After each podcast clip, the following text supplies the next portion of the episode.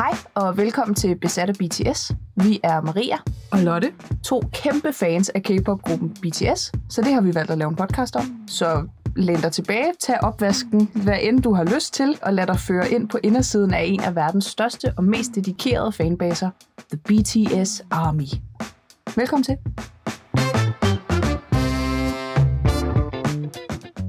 Hej alle sammen, og øh, velkommen til Besat af BTS. I dag er et noget anderledes setup, end det plejer at være, fordi at jeg er her ikke med Maria, men med en anden gæst, Ida, min øh, gode veninde. Dagens emne, det er øh, K-pop. Ida, hun, øh, det ved jeg ikke, du har vel næsten været K-pop-fan siden 2009, og jeg tænkte 11. bare... 11 siden ja. 2011, stadigvæk ikke, det er 12 år. Ja. Øhm, så det gav bare så god mening, at det skulle være med dig. Og så, øh, så kunne jeg også tage lidt revanche, fordi Maria hun har efterhånden lavet ret mange episoder uden mig. Så jeg tænkte, nu er det min tur til at lige få lavet en episode. Så ja, velkommen til, Ida. Tak. Det, øh, det er sådan lidt underligt for os begge to at sidde her med den mikrofon, fordi altså, vi snakker om det her hele tiden, men nu snakker vi så om det, øh, mens vi optager det. Ja. Så det er lidt specielt. Lidt mærkeligt. Lidt mærkeligt. Men jeg tænker, vil du ikke bare starte med sådan at præsentere dig selv og dit forhold til K-pop? Jo, det kan jeg godt. Øh, jamen, øh, jeg hedder Ida. Øh, jeg blev introduceret til K-pop for 12 år siden, øh, januar 11, af en veninde, som, øh, som var ret besat af Super Junior. Øh, og hun blev ved med at snakke om det, og hun ville ikke tige stille. og så besluttede jeg mig for, at så måtte jeg ligesom se, hvad det her var. Øh, og det var bare fucking mærkeligt. øh, den første video, hun viste mig, det var Super Junior, der lavede et cover af øh, Girls' Generations G. Så jeg havde par rykker på, og, og lod som om de var kvinder. Og øh, jeg kom fra en, en kristen friskole, øh, som var sådan lidt, lidt en konservativ baggrund. Så det var sådan totalt øh, epiphany af, hvad, hvad kan musik. Øh, så det var sådan min introduktion til det, øh, og, og jeg har så været fan i 12 år, som sagt, øh, og har også... Still going strong. Ja, still yeah. going strong. øh, har beskæftiget mig med det akademisk. Øh, jeg har en kandidat i interkulturelle studier, og skrev mit speciale om, øh, om K-pop. Øh, og, øh, og specifikt om øh, cultural appropriation in and of K-pop. Øh, hvor jeg blandt andet... Øh, var nødt til at definere, hvad er K-pop egentlig, fordi mm. hvis ikke man ligesom kan definere, hvad en kultur er, så kan man ikke definere, at, at der ligesom bliver stjålet noget fra den. Øh, så, så det, var, det var rigtig interessant. Det er fire år siden, øh, jeg skrev det speciale, så det vil være et par dage siden. øh, ja, men sikkert stadigvæk øh, mega relevant. Ja. Altså det der med kulturel appropriering i hvert fald i K-pop, er jo sådan noget, der har altså, eksisteret. Det, det, ja, det popper op hele ja, tiden. og det har været der nærmest siden K-pop, ligesom, altså i hvert fald i sin moderne form, øhm, altså opstod. Ja. At det har hele tiden været lidt et issue. Så det tænker jeg, det kommer vi mere ind på også i løbet af den her episode, hvor, hvorfor der er den her diskussion om ku- kulturel appropriation. Mm. Svært ord at sige. Appropriering. ja, appropriering. Men altså, skal vi ikke... Jeg synes, det, altså, jeg tænker, der er nok en del af jeg lytter, som er super godt inde i, hvad K-pop er. Hvad K-pop er som genre, og også historien omkring K-pop. Men det kunne også være, at der var nogen, som ikke var så godt inde i det, som synes, det kunne være fedt at få et lidt bredere perspektiv. Så episoden kommer jo heller ikke til at handle, kan man sige, primært om BTS i dag. Det bliver sådan med et, et noget bredere blik på K-pop generelt. Øh, og så dykker vi selvfølgelig lidt ned i nogle grupper, altså nu er jeg jo, altså BTS er jo min all-time K-pop-gruppe, og Idas er jo uh, Shiny. Ja. ja. Så dem skal vi selvfølgelig også omkring. Øhm, og, øh, og så er det også, tror jeg, bare en måde for mig i hvert fald at få lov til at selv lære lidt mere omkring K-pop og K-pops historie, og i den forbindelse også lidt mere sådan om Koreas historie. Så øh, jeg ved ikke, skal vi ikke næsten starte med at få defineret, hvad K-pop er? Jo. Altså, det, det, det, det er et ret godt sted at starte. Ja. ja. Det er også øh, et, et ret kompliceret sted at starte. Øh, vi start, hvorfor, hvorfor springe over, hvor gader laves? Bare præcis. Præcis. Øh, jamen altså, K-pop er jo... Øh, K-pop er en musikgenre, men det er ikke en musikgenre i den konventionelle, konventionelle forstand. Nej. Øh, hvor man kan kigge på jazz for eksempel og sige, okay, det her det lyder som jazz, så er K-pop ikke en genre, som har en lyd, der ikke udvikler sig. Øh, hvis man ved nok om K-pop og har fulgt K-pop længe nok, så kan man relativt hurtigt bestemme, hvornår en sang var udgivet, selv hvis man ikke kender den. Mm-hmm. Hvis man ligesom ved, at okay, omkring øh, 2009-2010, der var der rigtig meget autotune, og omkring 2012, der var det mere dubstep, øh, mm. og så 16-18, der var det house og EDM, som ligesom var det sjove øh, at, at lege med. Så lyden i K-pop er ikke noget, vi kan sige, okay, sådan her lyder K-pop, fordi det skifter hele tiden. Ja, det skifter hele tiden, men derudover så er det også, øh, det er i hvert fald noget det, jeg lader mærke til, til at starte med, det er, at inden for bare én sang, kan man jo blande altså, mange genrer. fem genrer på én gang. Så det er jo også det med, at jo, så er der måske øh, perioder, hvor for eksempel dubstep er mere frem, altså fremherskende, eller sådan. Mm. Det er det, man måske kan høre, der sådan ligesom går igen. Men så er der jo også lige noget soul, og der er jo også lige noget øh, hip-hop, og der er også bare, du ved, sådan klassisk pop. Altså sådan, ja. smeltet sammen i en stor pærevælling, og så har du, du ved, et vers, der stikker i en retning, og en omkvæd i en helt anden retning, og så har du en bro, der stikker sådan i, i en tredje retning. Altså, jeg kan huske, det var noget af det, der også i starten både sådan gjorde, at jeg synes, det var sådan lidt... Altså, jeg, jeg ikke helt kunne komme ind i det, men det var også mm. det, der på en eller anden måde sådan fascinerede mig. Og som jeg var sådan, det her det er anderledes end noget, jeg ellers har hørt. At man kan sidde og lytte til en sang, og lige pludselig synes man, man hører en anden sang, ja. men det er egentlig stadigvæk den samme sang. Præcis. Det er bare, den har totalt skiftet genre. Ja, det er som om, der er ikke den der øh, grænse, altså genregrænsen, den mm. er bare udvisket. Ja. ja. Øhm, så, så det var ligesom øh, min første finding i, i mit speciale, mm. at øh, sådan ren musikgenre-mæssigt kan man ikke rigtig definere det, fordi det netop skifter lyd hele tiden. Øhm, derudover kiggede jeg på, altså K-pop betyder jo koreansk pop, så det vil være oplagt at sige, okay, jamen så er K-pop ligesom pop, der er opført på koreansk. Men der er også øh, der er nogle paradoxer i det ved at sige, at øh, for eksempel BTS har lavet nogle engelske K-pop-sange, ja. som jo stadigvæk er K-pop. Eller er det? Eller er det? øh, der er en gruppe som EXO, som jo startede med at promovere som XOK og XOM, hvor de egentlig lavede de samme sange. Det var bare på koreansk og på øh, kinesisk mandarin. Mandarin. Mm. mandarin. Ja. øhm, så, øh, så selvom det var præcis den samme sang, så var det bare, altså, så var, så var det på et andet sprog. Så man kan spørge sig selv, okay, jamen, vil det så sige, at Wolf med XOK, det er en K-pop-sang, men Wolf med XOM er ikke en K-pop-sang, fordi den er ikke på koreansk. Nej, den er på kinesisk. Så, øh, så, så mit svar til det her var, jeg, jeg fandt øh, fem sådan, definerende faktorer mm-hmm. inden for K-pop. Og den første er, at det som regel er øh, performet på koreansk. Mm. Øhm, der er altid undtagelser, øh, fordi hvorfor ikke? Altså, der er jo ikke noget, der skal være nemt. Øh, men, men som regel er det performet ja. på koreansk. Øh, derudover er der næsten altid en koreografi.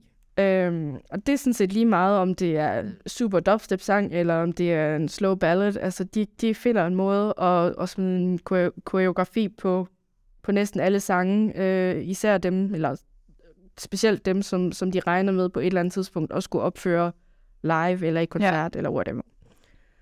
Øh, en tredje ting er, øh, udseende betyder enormt meget. What? Det er jeg overhovedet ikke opdaget. Nej. det kommer ud af den blå luft. Ja. Øhm, men Korea er jo et af de lande, som, øh, som har en kæmpe booming plastikkirurgi-industri. Mm. Øhm, der er jo hele det her K-beauty-fænomen, som selvfølgelig både er altså, cremer og makeup og sådan noget, men så er det netop også den her med ja, plastikkirurgi. Ja. Øhm, og det er ikke unormalt, at, øh, at ja, både idol trainees, men også almindelige koreanere går hen og får en, en plastikoperation mm. eller syv.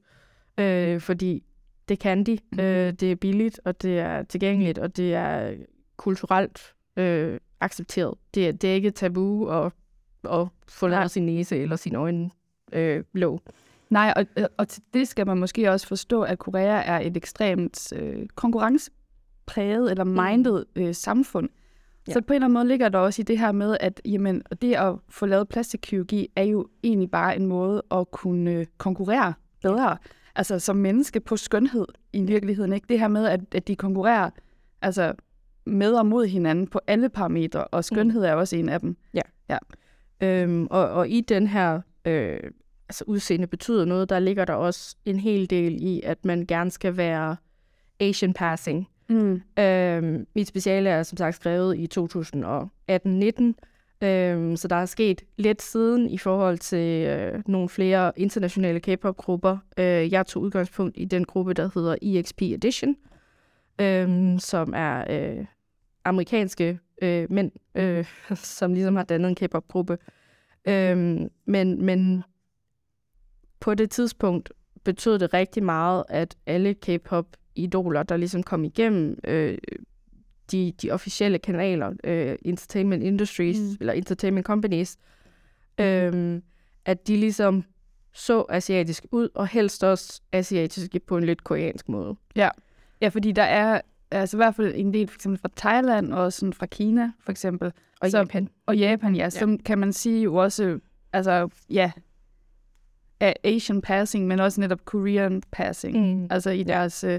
De, deres, de ser mere etnisk koreansk ud, end hvad ja. man normalt ville ja. forvente, måske. Men, ja. det, men det er interessant, du siger det her med, at der så også er sket noget, bare siden du skrev specialet, fordi mm. man, snak, man snakker jo også om, om det her med, at K-pop, det som ligesom er i, i generationer. Mm. Og man kan sige, da du skrev dit speciale, det har jo egentlig været sådan omkring der tredje generation. Ja, det har været slutningen af tredje ja, generation, så, så altså fjerde generation var ikke helt startet endnu, nej. men der var begyndt at blive optrækket. Præcis, og jeg, altså, det er jo selvfølgelig svært at vide noget om endnu, fordi vi er stadigvæk meget i sådan, den begyndende fase, men jeg kunne godt forestille mig, at vi kommer til at opleve en meget større diversitet på, altså på forskellige fronter i forhold til de K-pop-grupper og artister, der mm. kommer her i fjerde generation. Fordi, også fordi, at det bare globalt er blevet øh, meget, meget mere populært med mm. K-pop. Øh, og det kan også godt være, at det faktisk altså ikke kun bliver, du ved, med øh, idoler, mm. der, øh, der er diverse, men også at vi måske kommer til at opleve, at hele det her K-pop-system og genre sådan, bliver eksporteret ud til, til resten af verden. Så lige pludselig så har vi sådan noget øh, øh DK K-pop eller UK K-pop, eller sådan, mm. du ved, et eller andet, hvor at, at ja, men, altså er det K-pop, men du ved sådan, at det er sådan, at det der system på en eller anden måde med altså, det, sjove, det sjove er jo, at Koreas training-system er adopteret af Lee Suman fra SM Entertainment. Ja. Og han adopterede det. Øh, han, han blev inspireret af Motown i USA, som kørte et, et lignende system i forhold til training af, af artister, øh, som han så tog med tilbage til Korea. Han, han lavede sin øh, kandidat i USA. Øh, og han tog det så med tilbage til Korea og etablerede SM øh, Entertainment og satte det her trainingssystem op, og det blev så adopteret af, af YG og JYP, som kom et par år senere. Øh, så i virkeligheden er træningssystemet ikke inherently koreansk, Nej. men det er også en af de fem defining factors, øh, factors som, som jeg ligesom definerede i mit speciale, at, øh, at det her træningssystem, det betyder enormt meget. Ja. Øh, som sagt, jeg, jeg fokuserede på EXP Edition, øh, og så øh, brugt en, en dokumentar, øh, hvor der var et interview med en øh, koreograf, ja. øh, som havde arbejdet med rigtig mange af, af de større øh, grupper. Og hun sagde, at hun ville ikke udelukke, at man kunne blive K-pop-stjerne, øh, hvis man kom udefra. Altså ikke kom igennem et, et entertainment company. Men hun troede ikke, det var helt sandsynligt. Nej, øhm, okay. Og det er jo den, der er lavet i 18, tror jeg. Ja. ja. øhm, så, så det her, den her idé om, at en K-pop-stjerne, en, en rigtig K-pop-stjerne, mm. øh, er ikke født. De bliver, de bliver ligesom dannet i de her træningssystemer. Ja, øh, og de er også for, altså, koreanske, eller som minimum helst asiatiske. Ja. Øhm, og den sidste faktor var, at øh, det, er, det er entertainment companiesne, der bestemmer mm. alt. Ja. Øhm, det er dem, der laver musikken øh, meget langt hen ad vejen. Der har også været lidt en udvikling, hvor, hvor artister har fået lov til at være mm. mere med i den kreative proces.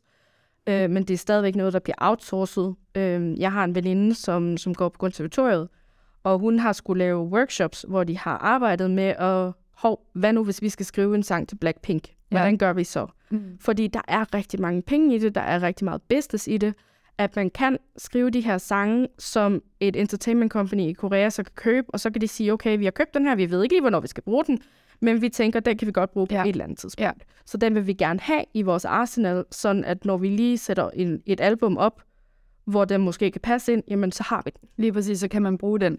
Ja, øh, også sådan i forberedelserne til det her, øh, den her episode, der hørte jeg faktisk øh, en anden podcast, som, som taler om det her med, at Korea, fordi Korea selv har, har haft rigtig, rigtig meget sådan indflydelse udefra, altså især vestlig indflydelse, sådan blandt andet musikalsk, Mm. men også for eksempel det her med det her Mo- Motown, øh, kan man sige, træningsstruktur i forhold til at, at skabe grupper og sådan noget.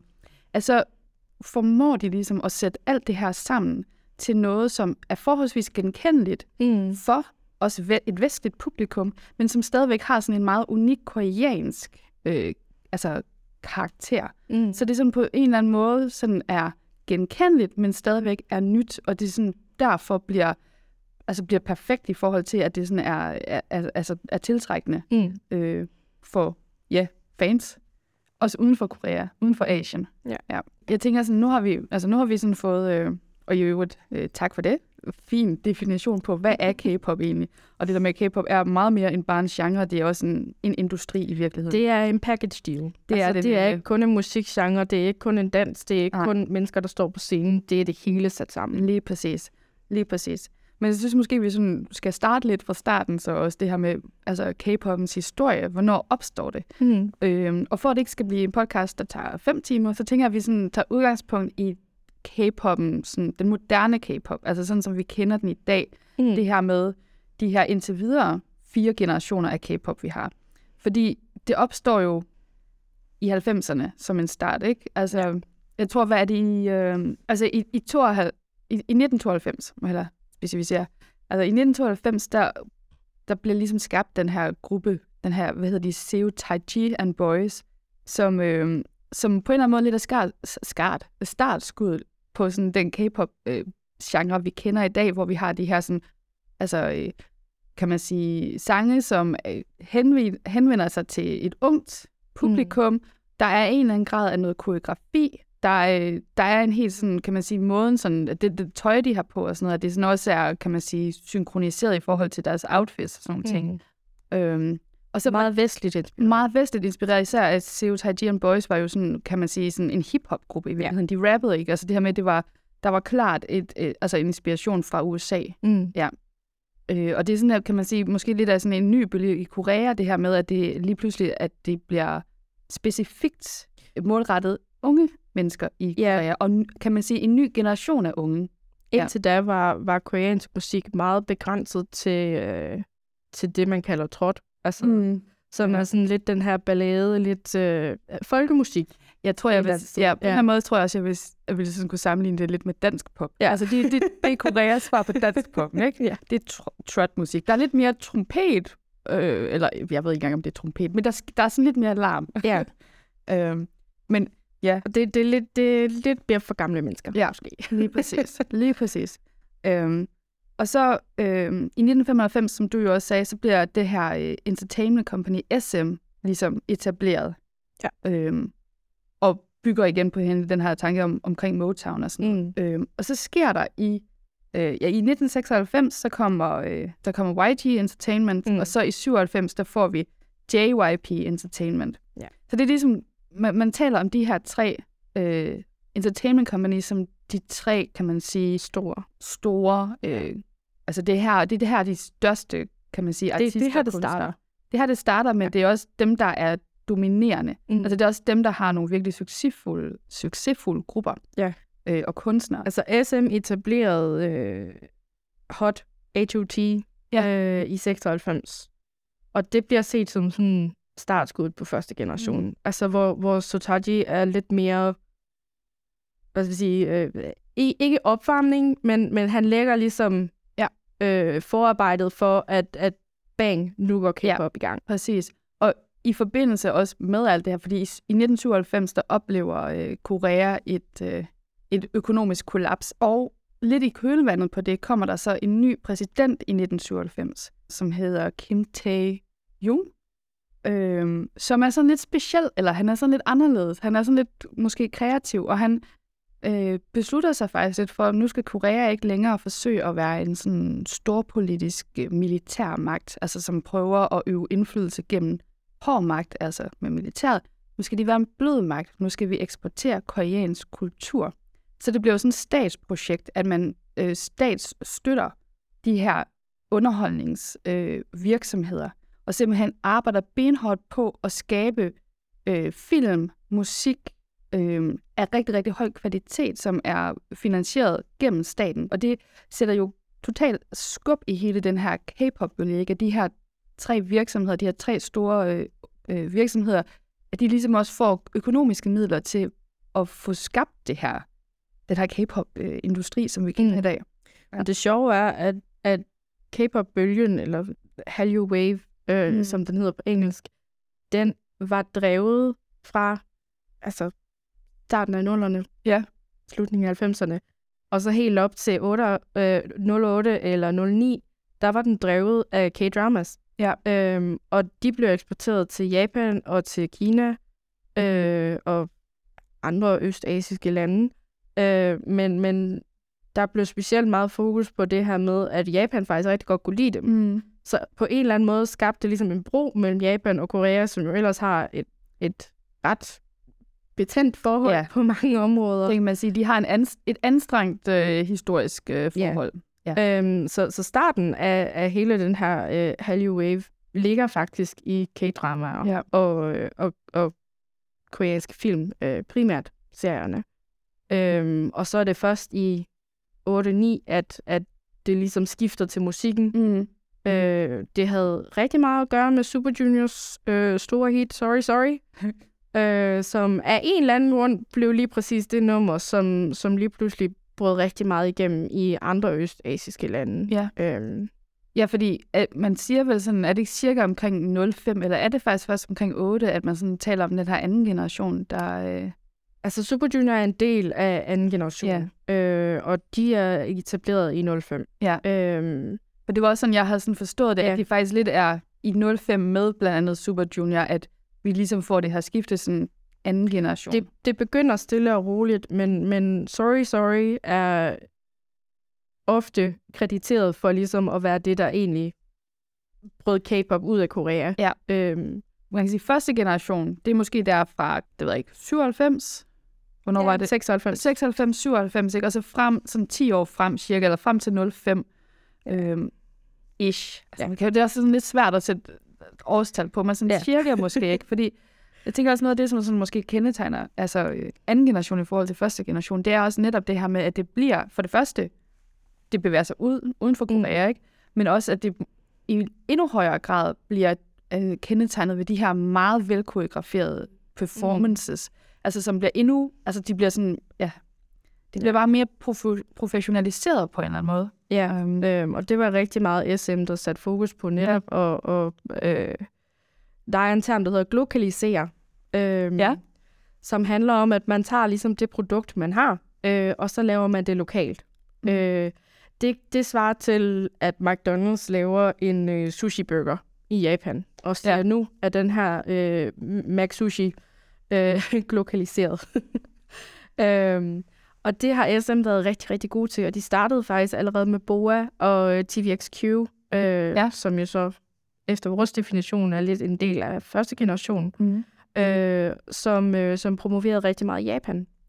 Øh, og YG øh, fulgte efter og, og sendte Big Bang øh, til Japan og, og brød ind på det marked der. Øh, og SM gjorde det samme i Kina omkring 2008, øh, hvor de lavede en øh, subgroup af Super Junior, øh, Super Junior M, øh, og adopterede to øh, kinesiske medlemmer i den her subgroup. Øh, og så blev de ligesom sendt til Kina for at promovere i Kina. Øh, og de fulgte så op igen med, med EXO øh, M og, og baseret, eller fokuseret på det marked. Øh, så SM har været en kæmpe driver i forhold til at få øh, K-pop ud af Korea fordi de netop har været så gode til at fokusere på de lokale markeder og gøre det på en måde, sådan at når TVXQ kom til Japan øh, og holdt fan-meetings eller et eller andet, så, så kommunikerede de også på japansk. Ja. Øhm, og det viste ligesom en, øh, en villighed til at, at være en del af den kultur, de så er i, i stedet for, at der skulle stå en translator ved siden af. Mm. Det, det bliver så upersonligt. Ja. Øhm, så, så SM har været rigtig, rigtig gode til at, at bruge de her lokaliseringsstrategier øh, og bruge dem i deres grupper, øh, og bruge deres grupper til at, at pushe K-pop ja. ud over Men det, stepperne. Og det, er jo, og det er jo sindssygt smart. Det er jo genialt, og, og det er jo rigtigt nok, når jeg sådan lige prøver at tænke over det. Der er virkelig, som regel, når, altså i en K-pop-gruppe, er der minimum et medlem, der kan noget japansk, Mm. Nogen, der kan måske noget kinesisk, der er måske også nogle gange nogen, der faktisk kan noget thai, og så er der også som regel i hvert fald en, der kan engelsk. Ja. Altså det der med, at man har bredt det ud, sådan, så man har muligheden for at lave sådan en lokalisering på mm. en eller anden måde. Men jeg tænker også, altså anden generation, det er jo der, hvor du, altså sådan, ej, du var måske lige med sådan i slutningen af anden generation, ja. ikke? Altså, ja. fordi Shiny, de, de blev etableret i 9, gjorde de ikke det? 8. I 8, okay. Ja, og du opdagede dem i 11. Ja. Ja. Og så har du bare været fan lige siden. Cirka. Ja. Hvad var det for en sang, der, øh, der fangede dig? Kan du huske det? Øh, altså, min, min indgang til K-pop var rigtig meget gennem fanfiction. Mm. Så, øh, så min introduktion til Shiny var en Super Junior fanfiction, hvor øh, Onyu, lederen af Shiny, er venner med en af dem fra Super Junior. Og i den her fanfiction, der brugte de Onyus rigtige navn, Jinky. Og jeg synes bare, at det var det mest nuttede navn, jeg nogensinde havde hørt. Og jeg var bare sådan lidt, okay, man kan, man kan bare ikke gå rundt og hedde Jinky, og så ikke være nuttet. Så jeg er nødt til at vide, hvem den her mand Ja. er. Øhm, og så begyndte jeg at, at se uh, Hello Baby, mm. øh, som var et reality show, de lavede, øh, hvor de ligesom fik stukket en baby i armene, og så skulle de være fædre øh, for den her baby. Øhm, hvor jeg var sådan lidt, okay, øh, ham her Jinky, han kan faktisk ikke lide babyer, så øh, jeg ved ikke helt, om jeg kan lide ham. Nej. Øh, Det var sådan, tænker, hvad der er galt med dig, Ja. hvis ikke kan lide babyer. øhm, og, og det kom jeg så lidt over igen. Han er, han er min ultimate bias øh, Mhm. den dag i dag. Øhm, men jeg tror faktisk først, at, at jeg sådan musisk blev introduceret til Shiny øh, i starten af 12. Ja. Øh, og det var delvist med Sherlock, og delvist med deres japanske comeback, som hedder Thousand Years Still Be With You, tror jeg. Øh, de har altid nogle lidt kringlede titler på japansk.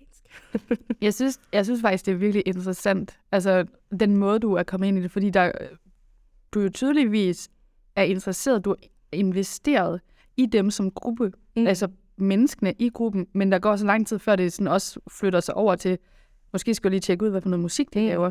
Fordi jeg synes også, det understreger det her med, at det at være fan af K-pop og en K-pop-gruppe er så meget mere end bare at høre deres musik. Mm. Det er det der med, at, at man sådan bliver personligt investeret i de her mennesker, for, og alt det, de ellers også Laver. producerer. Alt det rundt omkring, netop de her reality shows og sådan nogle ting, hvor, du, eller hvor vi på en eller anden måde får muligheden for øhm, meget, meget nære og sådan danne den her parrelation. Altså Mm. mm. den her øh, følelse af, at man egentlig har en relation til de her mennesker, eller man kender dem, man lærer også deres forskellige øh, øh, karaktertræk mm. Mm. at kende, ikke? Ja. Øhm, Og det er sjovt, fordi jeg gjorde præcis det samme med EXO. Øh, I rigtig lang tid var jeg rigtig, rigtig sur på EXO.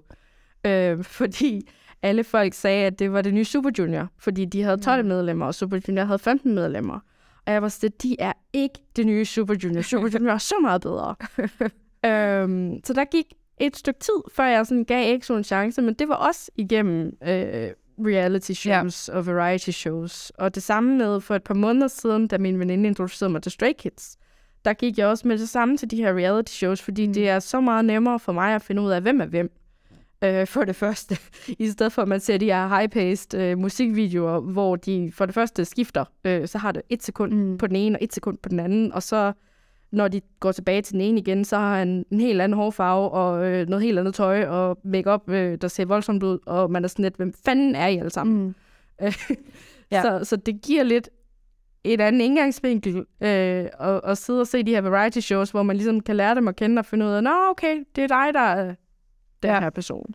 Altså jeg sidder også og tænker nu, og det kan godt være, at, øh, at jeg ikke mener det om fem minutter. Og det, det er meget bare lige en, en nutanke. Mm. Men også det der med, fordi på en eller anden måde, så ved man, at hvis man øh, investerer sig i, i K-pop-band, at så er musikken on point. Mm. Altså, den er velproduceret, den er velsunget, den er vel, altså det hele, der, den er der. mm. Så man behøver ikke at bruge en masse tid på at sådan, at finde ud af, om man kan lide og man kan lide musikken, for det kan man højst sandsynligt godt. Også fordi, at det er så varieret. Lige altså, der præcis. jo- du kan der er altid finde noget. Præcis. Ja. Der, der er sange af Chinese, som jeg altid skipper, Ja. hvor jeg tænker, hold nu kæft, Ja, det er træls. præcis. Og, sådan, Og så er der sange, som bare er altså, mit jam. Ja. Øh, øh, right to the sunrise. Altså. Lige præcis. Så, så det, der netop bliver rigtig afgørende, er også, om man egentlig, kan jeg stå bag de her mennesker, eller mm. Kan jeg lide de her mennesker?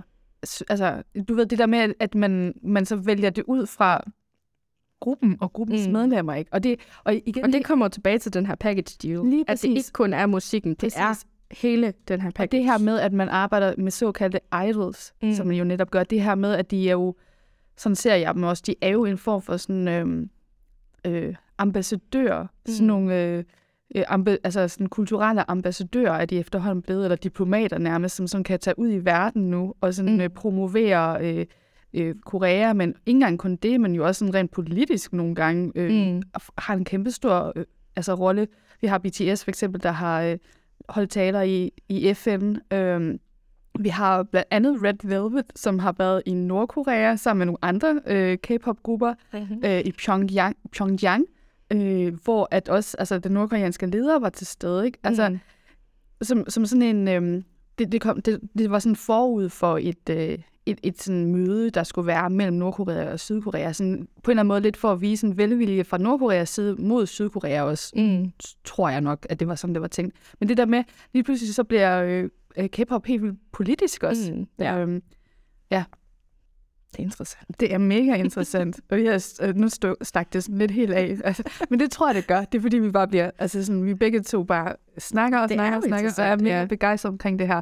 Men okay, tredje generation. Mm-hmm. Lad os lige hoppe til tredje generation, fordi sådan som jeg ser det, tredje generation kan man faktisk sætte en dato på, hvis man vil. Og den, jeg ser det som om, at der, hvor at skældet virkelig er, det er med Size Gangnam Style i 2012. Det er der for alvor, at der sker en udvikling. Det er sjovt, du sætter den datering på, fordi man snakker om generationer i forhold til K-pop-grupper. mm. Så det er sjovt, at det ikke er fødslen af en gruppe, der Ja. ligesom er dateret til det, Ja, det- men at det er det, sang. er en sang Ja. fra en, en artist, som i øvrigt havde været aktiv i rigtig mange år Ja. på det tidspunkt. Præcis. Ja, fordi det er ikke nødvendigvis sådan, at man kan sige, at Sai han kun hører til tredje generation. Mm. men han, han voks, altså han eksploderer jo der i 2012, og det gør K-pop så også. Altså selve fænomenet, hvad er K-pop, bliver lige Mm. pludselig noget, man også taler om øh, Ja. i, øh, i skolerne i Danmark. Altså, og jeg, det her var, jeg var til en koncert i øh, Paris i øh, 2012, øh, april 2012, altså i Super Junior. Øhm, og jeg kom hjem, og, øh, og lige pludselig så var der artikler i øh, politikken om Super Junior, hvor jeg var sådan, hold kæft, hvor er det mærkeligt. Altså det er bare sådan crash mellem to verdener, ja. hvor jeg ikke helt ved, hvad jeg skal stille op med det, fordi hvor er det fedt, men hvor er det også mærkeligt, fordi jeg er vant til, at det er sådan noget, man sidder på internettet med. Ja. Og lige pludselig er det der, når jeg går ned i Fakta, og så er, er, er det på avisen, altså på forsiden af avisen. Men jeg tænker faktisk netop det, du siger med, det er sådan noget, man er vant til, at øh, der foregår på internettet. Fordi. Mm. det er også det, der altså, er forandret på det her tidspunkt, det er, at i 2012, altså med sig, det er det første, kan man sige, sådan virkelig, altså fuldstændig virale YouTube-hit. Mm. Og det er det her med, at YouTube bliver en kæmpe stor spiller i forhold til at kunne nå ud til et globalt Ja. publikum på en helt anden måde, end man før har kunnet.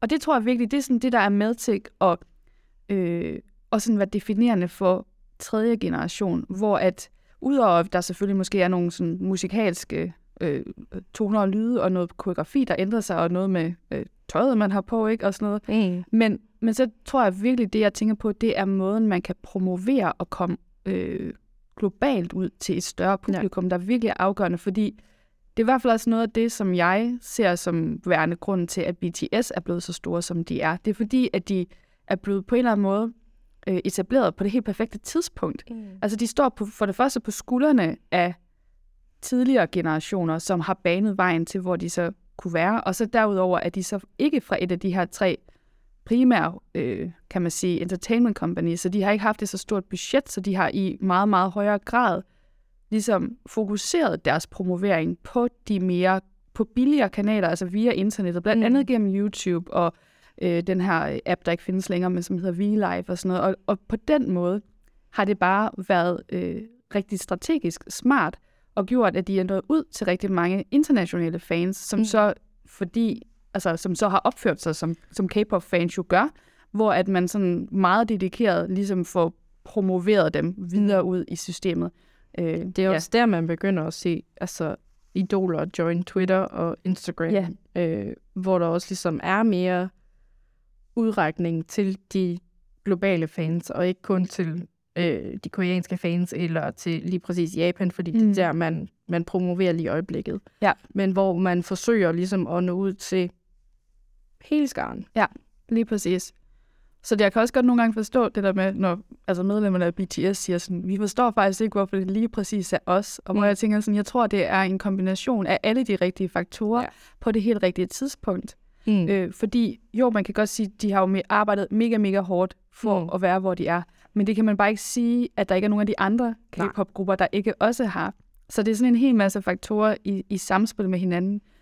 Og det er ligesom bare det, jeg synes, der det er, det er jo bare dem, der har vundet i lotto. Altså, ja. de havde de heldige tal på det rigtige tidspunkt. Lige præcis, lige præcis. Og, og, og havde selvfølgelig talentet til at, at bære det også. Mm. Men, men det ved jeg, at der er rigtig mange andre grupper, som der også har. Mm. Altså, så det, så det, det er noget af det, jeg synes, der virkelig er definerende for tredje generation. Det er det her med, at det for alvor bliver globalt. Mm. Og det er øh, online, at det virkelig sådan spreder sig, og det bliver nemmere, og det bliver billigt at promovere. Altså, jeg kan stadigvæk huske i 2011, da jeg prøvede at se øh, et variety show, Super Junior havde lavet, som hed Explorers of the Human Body, hvor de lavede forskellige eksperimenter med, okay, jamen, øh, hvis man græder, fordi man griner, øh, er ens tårer så sammensat på en anden måde, end hvis man græder, fordi man har spist en chili, og det gør ondt.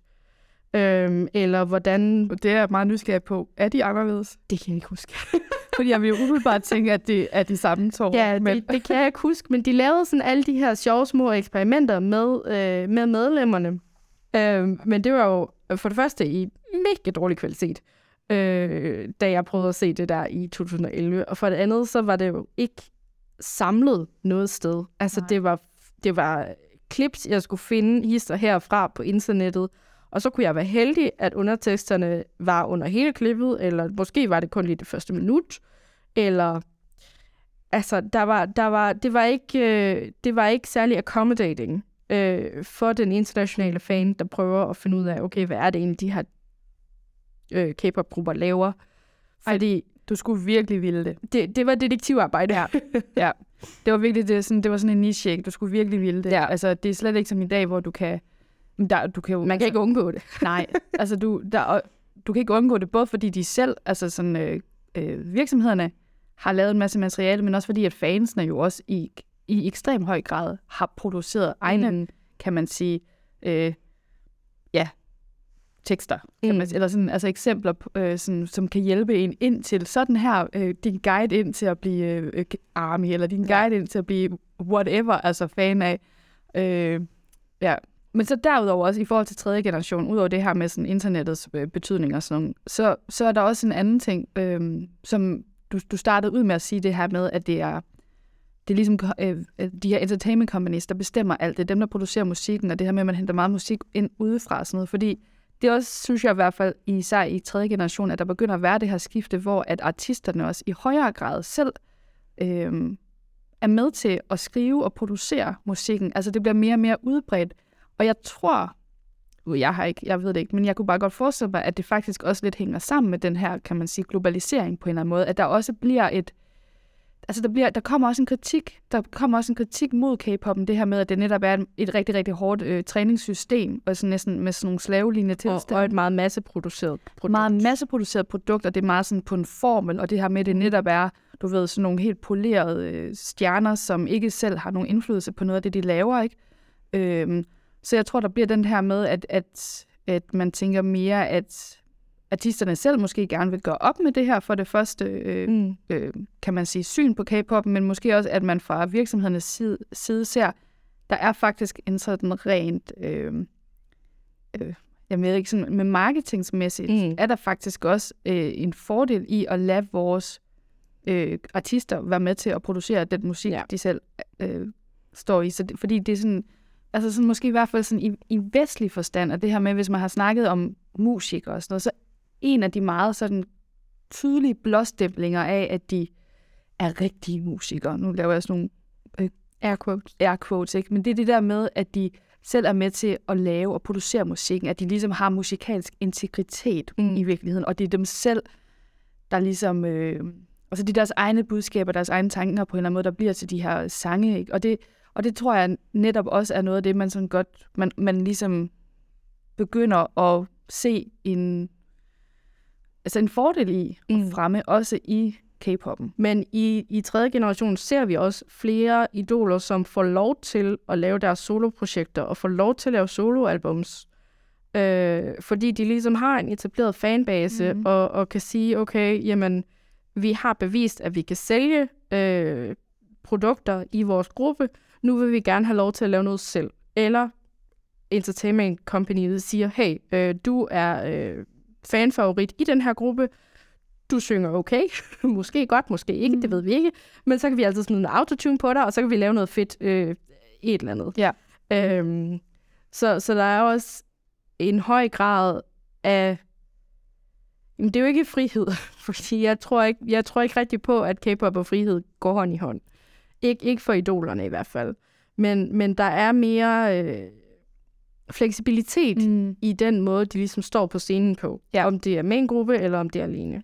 Ja, jeg, jeg, jeg giver dig ret, at det der med, at, at øh, frihed og fleksibilitet er ikke det samme. Altså, men der er et, et bredere spænd i forhold til, hvordan du kan være idol, og hvad du kan. Og sådan Mm. noget. Altså, for eksempel også med BTS ser man jo også, at, at hele Rapline har jo lavet deres egne mixtapes i Mm. løbet af deres tid som, som BTS. Ikke? Og, og det er jo heller ikke, jeg tror, altså, det har RM jo også selv været ude at sige det her med, at det der lidt er udfordringen med K-pop, det er, at du står op om morgenen, du får make på, og så er der ikke mere tid til at tænke resten af Mm. dagen. Du har bare program, ikke? Det der med, at det er også derfor, at de havde besluttet sig for at tage en pause nu, for jeg har, sådan, jeg har brug for, jeg har ikke mere at skrive om, jeg har ikke mere at sige. Mm. Jeg har brug for at sådan, Kom ud og opleve komme ud og opleve, bare være lidt et menneske, og sådan, måske skabe noget for mig selv, ikke? Altså, Mm. og, og det netop det der med, der er ikke, der er ikke tid, der er ikke, altså sådan, der er et ret sådan fastlåst øh, af den ene eller på den ene eller den anden måde Mm. øh, schema for, Ja. for, din, for dit liv og for din hverdag og sådan noget. Øhm,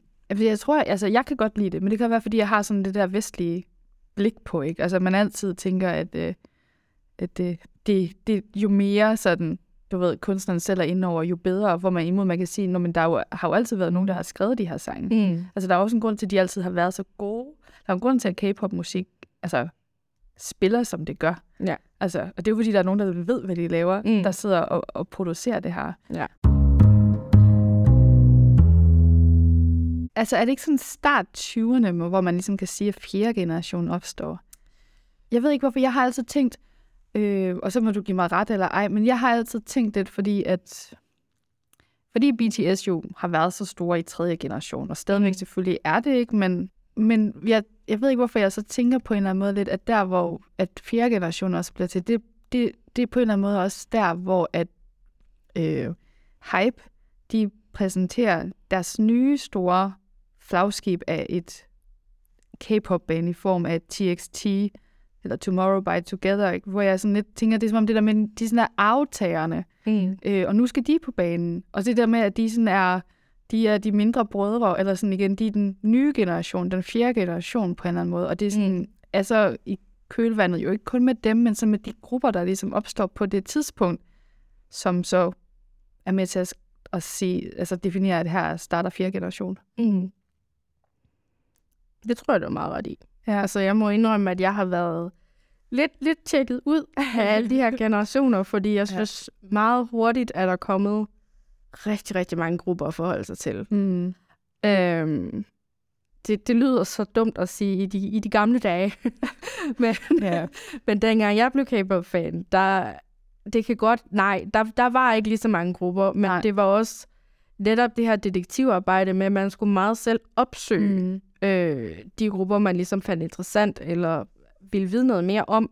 Hvor nu synes jeg, hvis man går ind på, på K-pop øh, nyhedshjemmesider for eksempel, Mm. du bliver bombarderet med, at den her gruppe har gjort det, og så er der en eller anden ny gruppe, der er debuteret, og så er der en eller anden tredje gruppe, som et eller andet, et eller andet. Og jeg er rigtig dårlig til navne.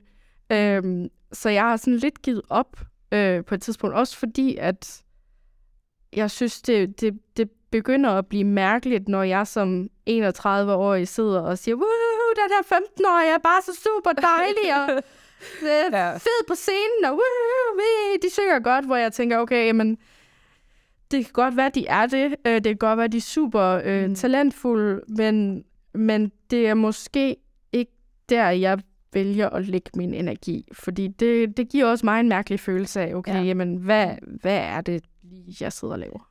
Men det er jo heller ikke så meget anderledes, end jeg tænker, det er generelt det her med musik, og hvad for noget musik man hører, at på et eller andet tidspunkt, så har man også lidt fundet sin musik. Mm. Og i stedet for måske hele tiden at opdage nye K-pop-baner, så holder mm. Man lidt fast i dem, man allerede har fundet, ikke? Altså, ja.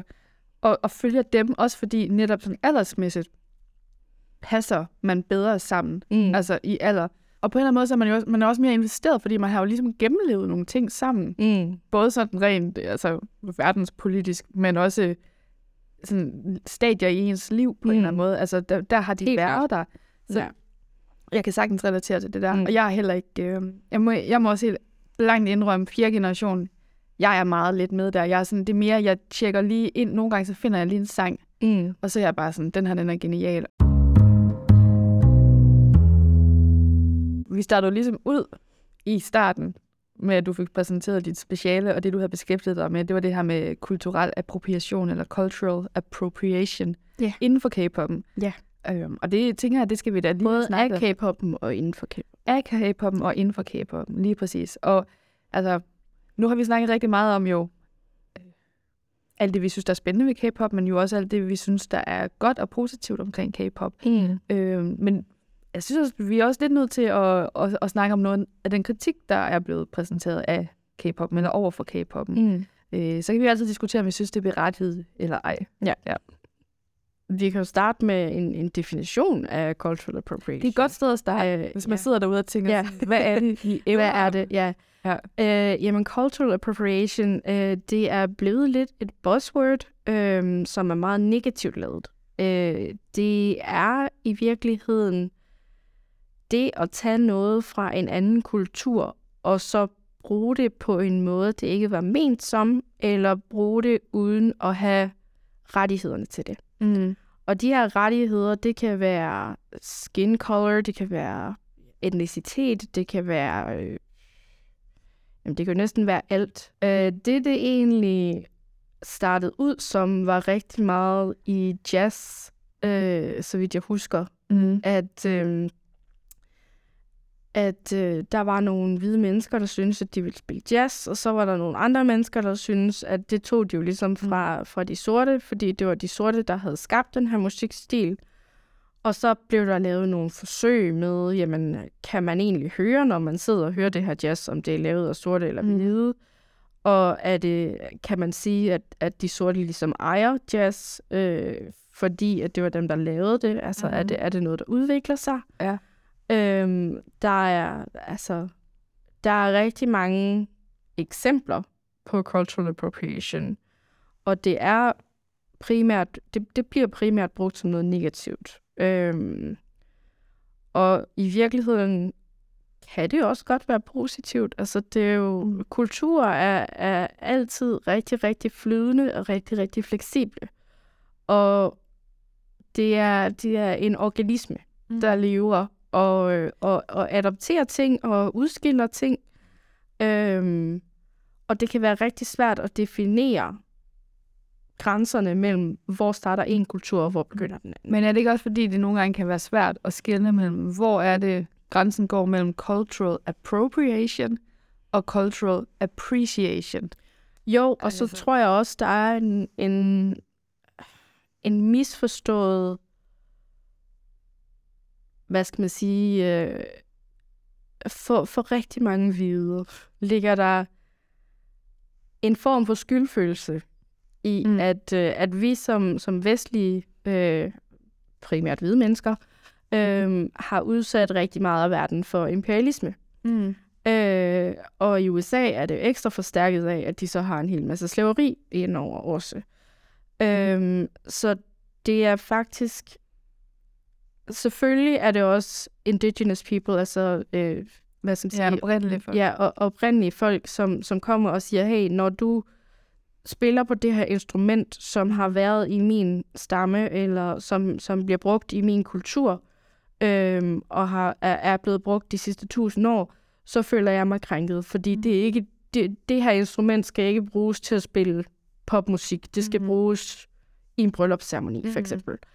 Øhm, men der er også rigtig mange hvide, som, som har tendens til at være overforsigtige. Og, og, Fornærmet på nogle andres vegne. Ja, Kan præcis. det? Jo, øhm, hvor, hvor det nogle gange ikke er et problem for dem, Mm. som, som ligesom bliver øh, approprie- approprieret fra. Mm. Øhm, og det var en af de ting, som, som jeg fandt i mit speciale, fordi jeg netop kiggede på EXP Edition, som, som jo som sagt var et amerikansk boyband, øhm, dannet som et, øh, et speciale projekt af en øh, studerende i en, en koreansk-amerikansk studerende i USA. Øhm, og hun lavede den her, øh, det, det her boyband, og, og tog så til Korea for ligesom at, og etablerede et, et trainingssystem, men der var de ligesom allerede skabt. Og der var enormt mange fans online, øh, internationale fans, som, som skreg cultural appropriation. At det kunne de da bare slet ikke, og det var ikke K-pop, og hvad bildte de sig ind?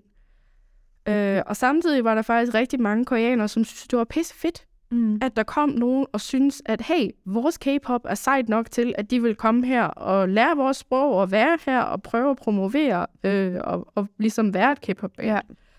Ja. Øhm, så, så i den øh, situation var, var der egentlig den her tension mellem de internationale fans, som synes, at det var cultural appropriation, og så de koreanske mennesker, fans, som ligesom kom i berøring med EXP Edition, som i virkeligheden var dem, der blev appropriated from, men de synes ikke, at det var cultural appropriation. De synes bare, det var pisse fedt, at der var nogen, der synes, at deres kultur var så fed, at de også ligesom ville deltage i den. Ja. Ja.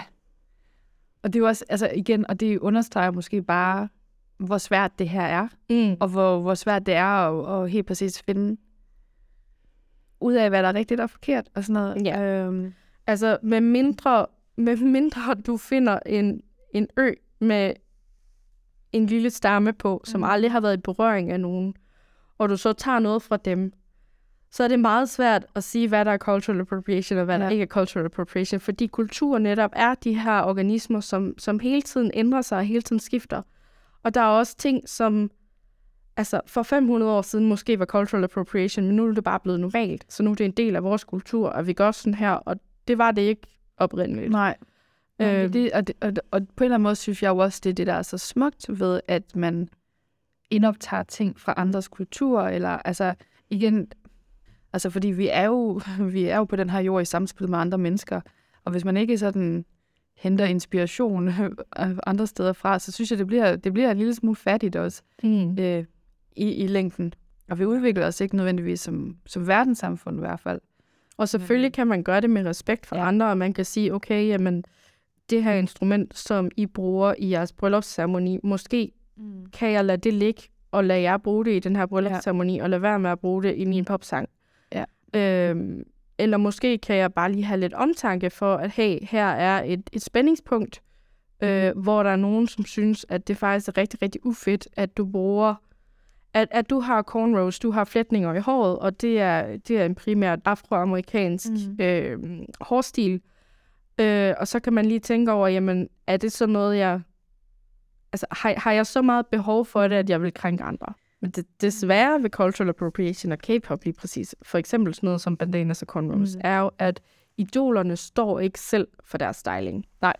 Der er et helt team, der står bag det. Ja. Og alligevel er det idolerne, der bliver kritiseret for at have cornrows. I virkeligheden er de jo faktisk ret afhængige af, at de har et godt team omkring sig, Præcis. der træffer nogle gode valg for dem, men som også kan sætte dem ind i nogle ting. Præcis. Altså, øh, og det, øh, ja, og det der med, at det, de er jo dybt afhængige af, at, at der er nogen omkring dem, der, øh, der netop har tiden til at sætte sig ind i de her Ja. ting. Øhm, og det, det har K-pop ikke været vildt god til ligesom at adoptere, at, Mhm. mm-hmm. at man så har noget cultural training. Men det er, altså- altså, de, de er også som om, jeg tror, det er noget, der de er blevet meget, meget opmærksom på. For jeg ved for eksempel, Det er de. øh, da BTS var i Saudi-Arabien mm. og gik koncert for nogle år siden, så havde de jo sådan indlagt, at de, øh, altså, at de holdt øh, pause under deres øh, øh, hvad hedder det, prøve, Mm. prøver, sådan så, der var, altså, så de ikke forstyrrede øh, bøn og sådan nogle ting. Mm. Altså det der med, at de blev, kan man sige, altså meget opmærksom på den her kulturelle forskellighed og Mm. og vise respekt over for de kulturer, de nu engang kommer til, kan man sige, på den ene eller den anden måde. Noget af det, som jeg synes også er så dejligt forfriskende og sådan ved K-pop, det er det her med, at vi oplever for første gang i rigtig lang tid en bevægelse, en kulturel popbevægelse fra øst mod vest, og ikke omvendt. Det her med, at i, altså, der kan ikke, det kan ikke undgås, at der også er noget værdimæssigt, noget koreansk øh, kultur, som ligesom bliver indoptaget i Vesten. Øhm, og det synes jeg faktisk er, er dejligt forfriskende, at det ikke altid skal gå fra Vesten, der skal indvirke og påvirke, påvirke verden. Øh, så kan man selvfølgelig altid sige, jamen det som K-pop er det ikke bare vestligt, øh, du ved, inspireret, øh, sat på øh, koreanske flasker og så sendt tilbage til os. Til dels sjov, men jeg synes jo stadigvæk, der er noget særligt unikt i, at de for, for eksempel synger på koreansk. At, øh, Det at meste de, af tiden. Ja, at de er asiater, og der er også en, en, noget i forhold til hele det her med, øh, hvad man ser, altså hvad man vurderer som værende for eksempel sådan attraktivt, og det her med, at det skubber til nogle grænser eller nogle fordomme, der har været omkring asiater. Altså, jeg er jo enormt interesseret i, i kultur. Øh, er derfor, jeg har en, en kandidat i interkulturelle studier. What? What? Du, du lukkede ikke bare øjnene og pegede, eller hvad, hvad har de til den på Aarhus? Nej, Kandidater? det var ikke, øh, det var ikke lige sådan, jeg valgte. Nej. Øhm, men øh, jeg tænker tilbage på, da min veninde ligesom begyndte at snakke om Super Junior, øh, og begyndte at snakke om de her koreanske mænd, og, og prøvede at danse Manner for mig. Øh, vi kaldte det kyllingedansen. Hmm. Øhm, og jeg er ikke sikker på, at jeg havde hørt om Korea før det. I, Nej. hver- I hvert fald ikke på en måde, så jeg kunne huske det. Altså, det har, det har været land i verden, men, men det har ikke sagt mig noget overhovedet. Øhm, og jeg synes, at det er enormt interessant, at der bliver åbnet mere for Korea. Jeg tror, geografisk er Korea jo enormt isoleret, i og Ja. med, at det er en halvø, og, og så ligger Nordkorea imellem Sydkorea og Kina. Mm. Øhm, Ja, så når du siger Korea, så mener du selvfølgelig så mener Sydkorea. jeg Sydkorea, ja. Ja. Øh, så, så rent geografisk er det jo enormt øh, isoleret, og, og kunne meget nemt altså, være blevet et, et andet Nordkorea, ikke, ikke altså, regimemæssigt, men, men i forhold til at se totalt indad og lukke Mm. øh, om sig selv. Det kunne jo sagtens bare have fortsat med at være en militær øh, stat. Præcis, og, og Korea har en enormt rig kultur, som også er helt anderledes end, end det, vi kender herfra Mm. mm. øh, fra Vesten. Øhm, og jeg synes, at, at det har været enormt interessant at lære om koreansk kultur og lære om koreansk historie. Og, og finde ud af, at jamen, der findes et sted i verden, hvor tingene ser helt anderledes ud og har set helt anderledes ud. Og alligevel er der nogle, nogle sammenhænge og nogle, øh, nogle ting, der går igen. Det har i høj grad, altså både for mit vedkommende, sat, sat Korea på verdenskortet, men, men K-pop som, som overordnet Mm. helhed har jo også været med til at, at sparke den her, eller skabe den her interesse, ja. interesse i, i Korea. Ja. Øhm, jeg har set øh, BTS-bøger øh, med øh, sådan, kommer du i gang med koreansk, eller... Ja, de har deres helt eget sådan, uh, Learn Korean with BTS. Ja, altså, øh, ja. Præcis. Og, og jeg synes bare, det er, det, er, det er så interessant at se, hvordan koreansk kultur bliver brugt, eller hvordan K-pop bliver brugt til at promovere koreansk mm. kultur. Fordi det er bare med til at sætte Korea på verdenskortet. 100 procent. Det er det. Skal det være, skal det være de afsluttende ord, Ja. Ida? Jeg synes, det var, det var virkelig et, god, et godt sted at slutte. Ej, altså jeg vil sige, fuck, det har været mega hyggeligt, det her. Ja. Og vi har bare snakket, altså, jeg håber også, at det sådan har været bare tilnærmelsesvis interessant at høre på for jer, der er. Ja, og givet mening. Og hvis der er noget, der ikke giver mening, eller der er noget, I gerne vil høre mere om, altså så kan man altid skrive til os på vores uh, gmail, besat af bts gmail.com, eller man kan selvfølgelig også skrive til os på Instagram, hvor vi også bare hedder besat af BTS. Og Ida, altså så vil jeg jo bare sige mega meget tak, fordi du gad at være med. Altså Selv tak. Og del ud af din ekstrem viden. Altså jeg har lært mega meget på den her øh, tid, vi har siddet her. Det er godt. Ja, jeg håber, du synes, det har været, øh, været sådan Jamen, jeg sjovt. elsker jo at snakke om K-pop. Ja, så er der vel ikke andet end at sige øh, tak, fordi I har lyttet med, og at øh, håber, vi lyttes ved igen øh, næste episode. Øh, og pas godt på jer selv og hinanden indtil da. Hej hej. Hej hej.